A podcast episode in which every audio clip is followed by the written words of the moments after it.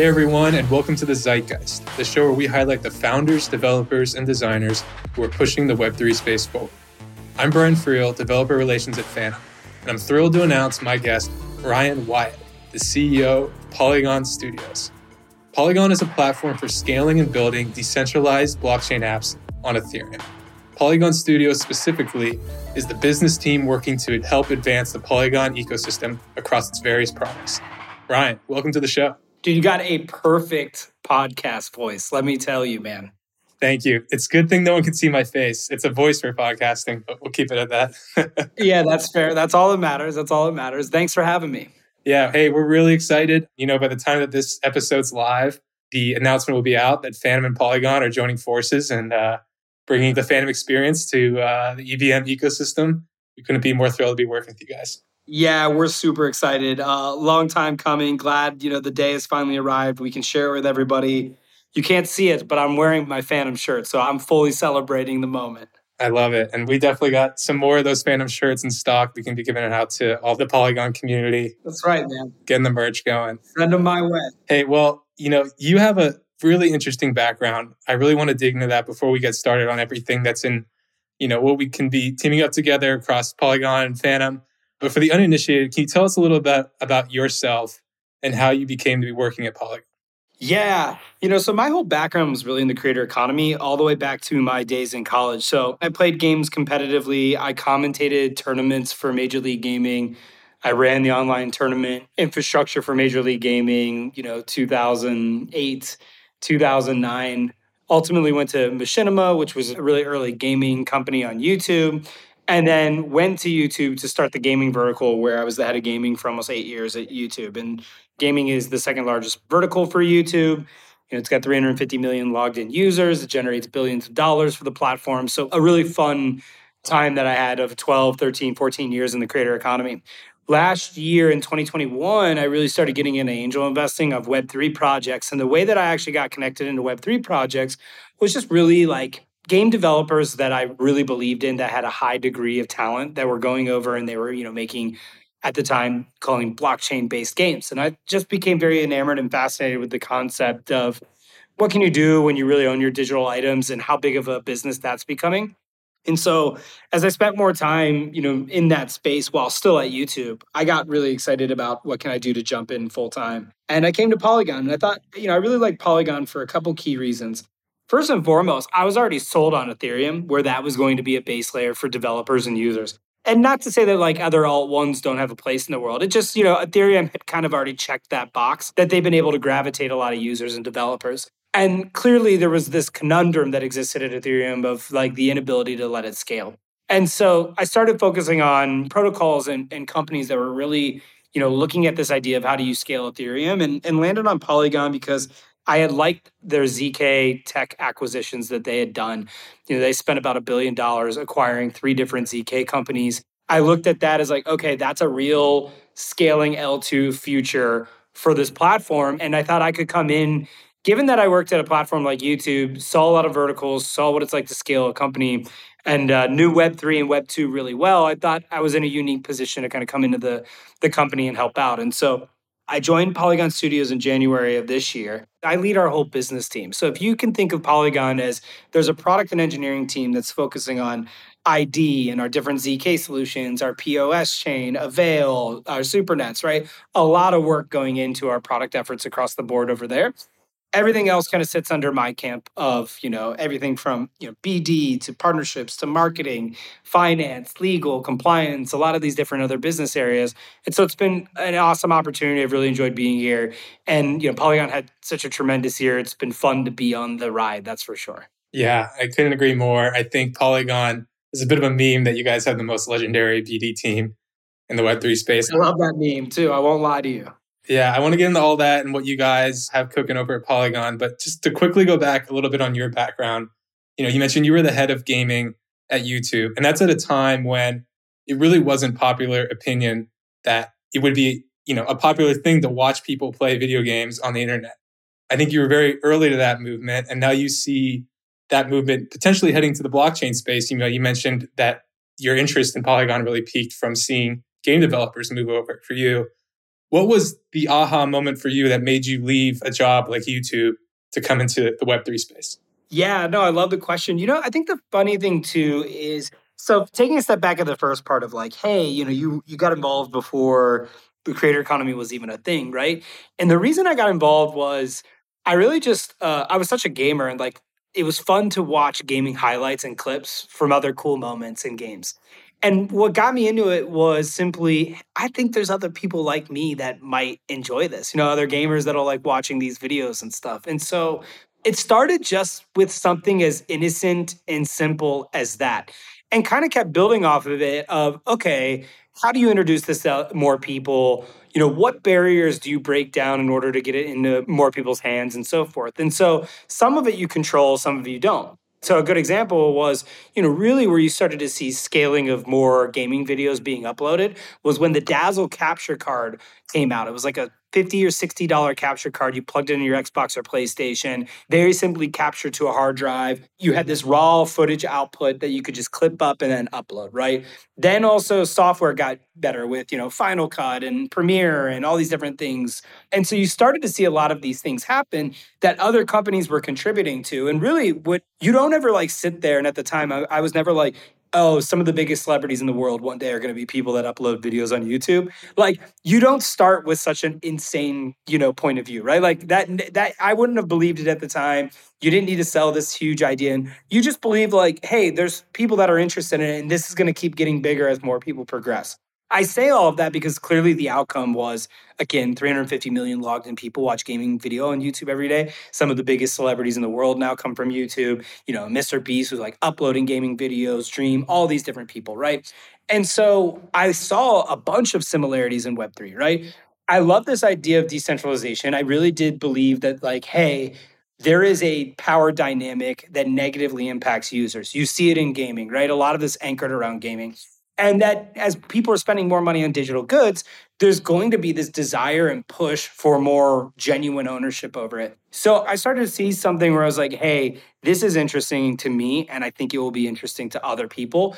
And now I also saw a lot of capital in the space. And by that, I mean, there are so many different people focusing on so many different problems. You know, like Phantom with the wallet, us with the protocol, you know, Magic Eden, who we just partnered with on the marketplace. Saw all these like great, talented people contributing their part in advancing the overall ecosystem. And so I had this perspective of, well, the creator economy took about 15, 16 years to really like hit its stride in a meaningful way.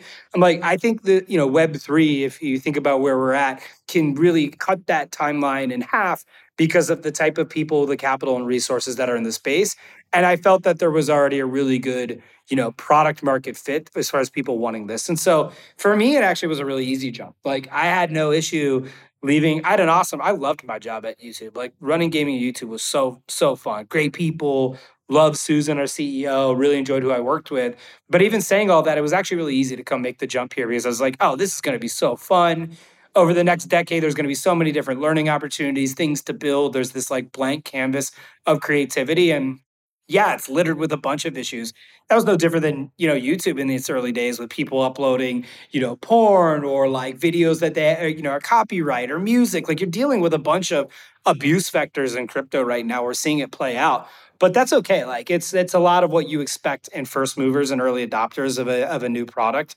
And so I'm really optimistic about kind of how this stuff shakes out and you know what the future looks like and how you know even on a personal level I can contribute to shaping that in some way. Yeah, no, I agree. There's nothing quite like working on the frontier of tech like this. It's really exciting. Yeah, with frontier, indeed, it is. Yes, if we're reminded of that every uh, two months at this rate. Absolutely. So let's turn a little bit to Polygon specifically. And you mentioned that you just jumped in with two feet into this space. What is it about Polygon that piqued your interest? And why do you think it's particularly well suited for this movement into Web3 gaming? So, one, you know, going back to kind of that Ethereum, I was betting on Ethereum. So I was like, I want to be associated with a protocol that's focused on scaling Ethereum. And so there's like some great companies like Immutables out there and so forth. Like I just really liked Polygon because I love the founders. So got to spend some time with Sandeep. I mean, these guys have like the heart and spirit, JD, Mihailo, Anurag. It's really like inspirational. I kind of like an underdog story too. And, you know, if you think about even like where YouTube was relative to Twitch and some of these other things in the gaming category, you we had to overcome some of these battles kind of to stay being the largest video platform, right? Facebook, Mixer with Microsoft. It was just like fun to kind of compete.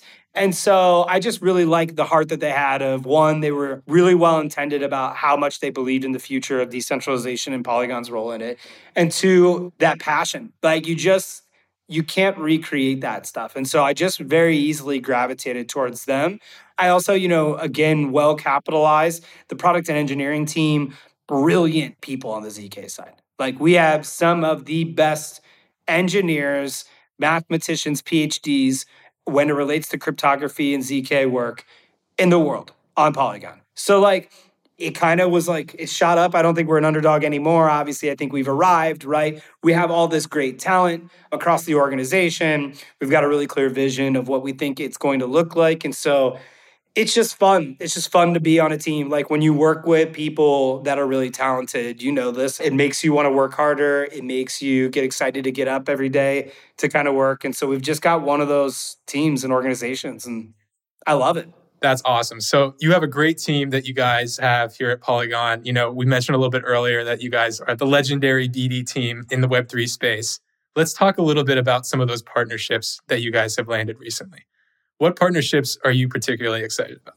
Well, I mean, honestly, selfishly, I, the Magic Eden and Phantom partnerships is pretty fun, right? Like seeing these great, you know, a great marketplace, a great wallet go multi-chain is so good for the space, right? I think multi-chain is like is a good thing for the space. Oftentimes, too, I say it's just like we're so small and so early to be super competitive, and so I think multi-chain is just a great way for all companies to kind of look, even even games and things that are building on Polygon. So that's been really fun. You know, we've also had a lot on the gaming side this past year. You know, we partnered with Tilting Point, we partnered with Midnight Society, which is Dr. Disrespect's game. I mean, obviously, we had a just a heyday on the enterprise side. Um, you know, we had Nike and Starbucks and Reddit and Meta. I mean, like honestly, that list gets crazy, right? Eh, it was super proud of all the team's work there. DeFi, we had a really fun year too. Like I really feel good about what we've done with DeFi. You know, Robinhood was a really exciting announcement. So there's just been great momentum. The team's really, you know, it's a mix of kind of Web two background, you know, folks from big tech with Web three native, you know, gurus, and they just really work well as far as like learning from each other. It doesn't come without its hiccups, but you know, it really has been a great collaborative effort. So we've just had a lot of fun partnerships this year. It's great to be able to announce, you know, Phantom as we come to the end too as well. Like I think that's going to be exciting as we go into the new year with especially with all the projects we announced and so many of them we haven't even launched yet, right? You know, if you think about like Starbucks and some of these other ones, we haven't even debuted them yet. So 23 is going to be a fun year. I'm like really excited. I know I know people right now are like pessimistic bears because that's the season. You know, when the highs are high, they're really high, and the lows, they're really low. I'm kind of like pretty excited going into 2023 with all this momentum we have. Then our ZK tech coming out, we're going to be able to do a bunch more in the DeFi space with kind of our ZK tech as well. Vibes are high on my end, my man. I love it. That's great. You mentioned a ton there, you know, that hits across a bunch of different sectors. When you talk to these teams, especially I'm curious the ones who maybe aren't as Web3 native, are there any commonalities between all of them about what they're particularly excited about, or maybe some specific areas that they think are like most fruitful for growth in the Web3 space? It varies so much from each one, right? Like think about like a Magic Eden or Phantom opportunity versus a Starbucks versus Meta, right? I do think a lot of folks are really interested in these ideas of these decentralized, let's say, peer to peer networks, if you will, right? In layman's kind of Web 2 terms, and kind of what you can do with it.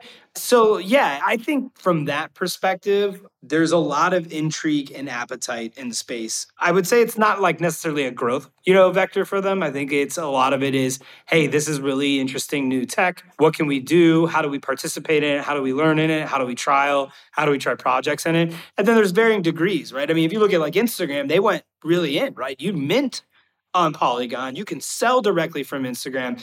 As they build on that, that's a really just valuable tool from a creator product feature set. And people don't really need to worry about the Polygon aspect. I mean, it's fun if the space, you know, Polygon, but at the end of the day, it's like it's a great product feature they unlocked via Polygon. Reddit and what they're doing with Starbucks Odyssey. And basically, they're going to allow this rewards program to be on chain. And the NFT part will be really passive, as it should be with users that are going to use it. Same with Reddit.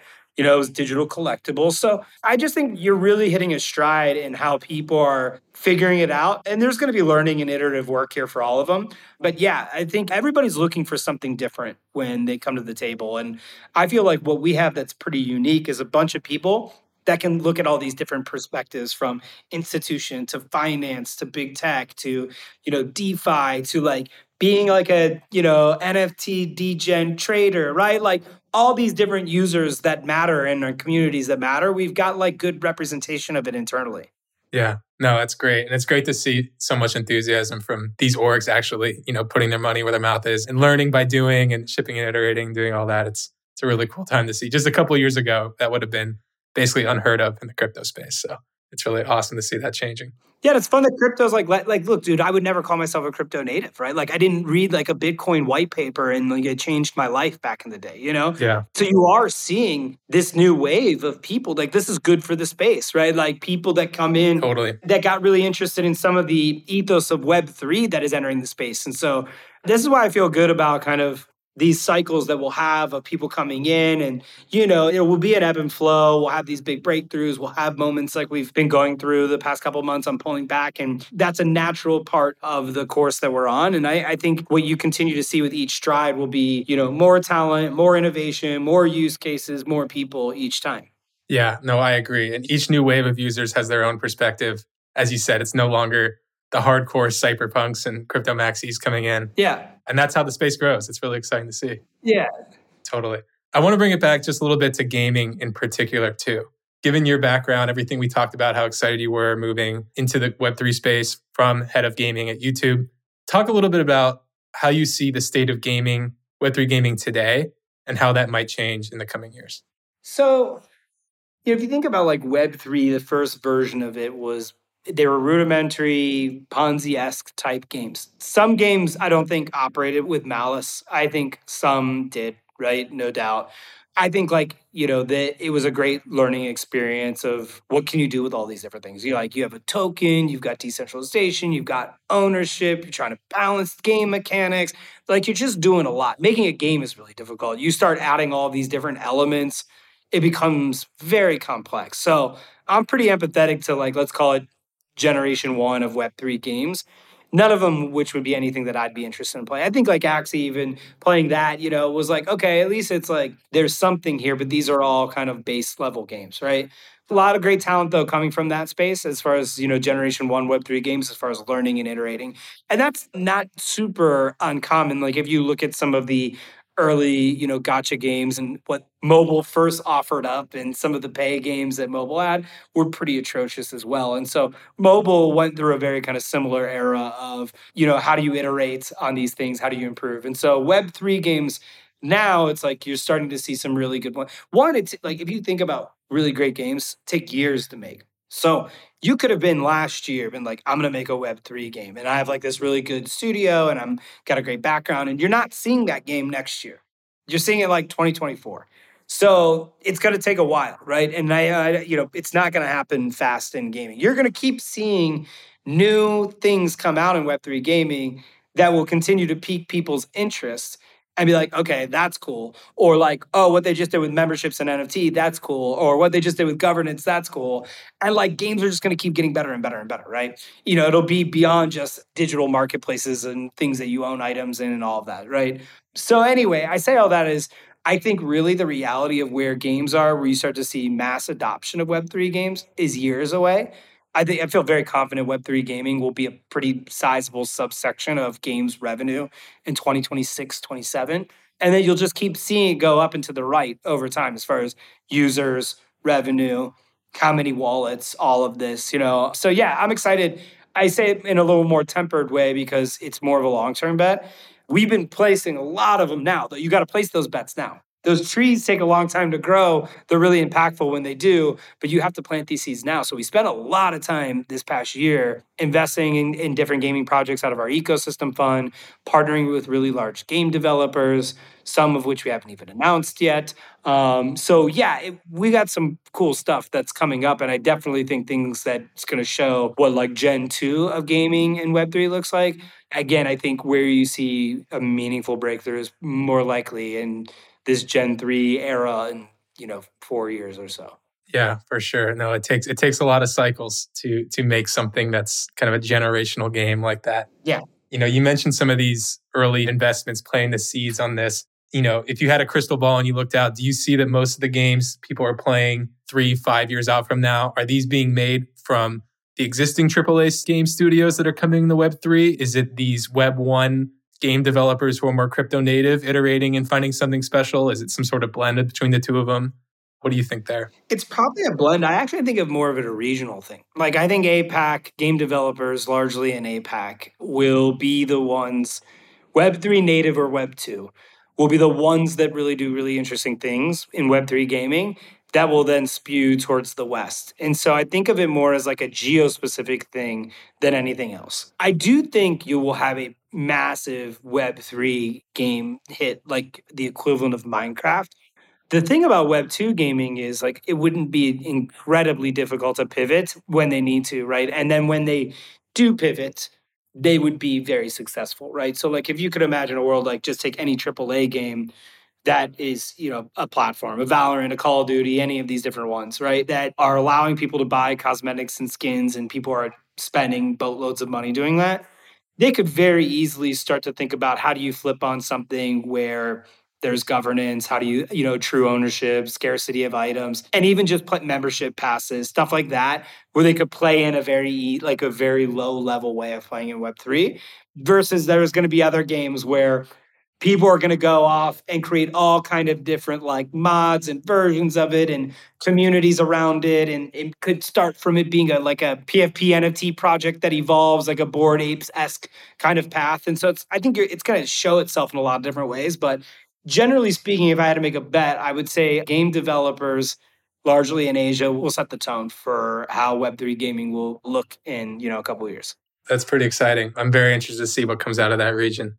And just to bring it back, you know, one thing that I selfishly here at Phantom we're curious about is how do you see the role of wallets evolving in this space? You know, wallets right now touch a lot of different aspects of Web3. I think the gaming space is relatively unexplored right now you know, is there anything in your mind that you're particularly excited to see about from wallets and from Phantom in particular as it relates to this?